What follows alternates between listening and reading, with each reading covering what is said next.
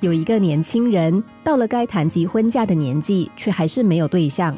周遭的亲朋好友都很关心他的终身大事，于是只要遇到认识的人，就会有人提起这件事。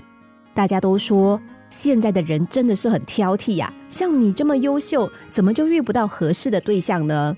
你还单身呐？我帮你介绍一个对象吧。他是从来没有遇到一个合适的吗？你想要找什么类型的？我帮你留意看看。哎哎哎，我有个远房亲戚呀。一位多年不见的同学看到他的第一句话就是：“你现在结婚了没有？还没有？不要只顾着忙事业啊！除非朝夕相处的父母和同事，他所认识的其他任何人，只要隔一段时间没有见到他，就一定会关切的询问他的终身大事。虽然他知道大家都是好意，可是现在跟他们相见，只会让他感到是一件有压力的事。”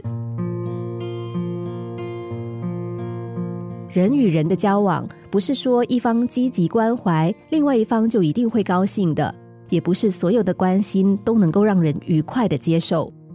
适当的关心让人感到窝心，但过度的关心反而会让人产生压力。所以呢，关心他人最好的方法就是身临其境，把自己放在他人的位置上，深刻体验他们的感受，然后找到最合适的语言还有表达方式。才能够让人觉得你是用最真诚的心去关心他。生活的精彩与复杂，不但在于一个人用什么样的态度去对待问题，还在于用什么样的形式获取别人的认同和尊重。关心是一种温暖的沟通，只有那些让人们感到舒服的关心，才能够让人感到真诚，觉得受用。心灵小故事。星期一至五下午两点四十分首播，晚上十一点四十分重播。重温 Podcast，上网 U F M 一零零三 t S G。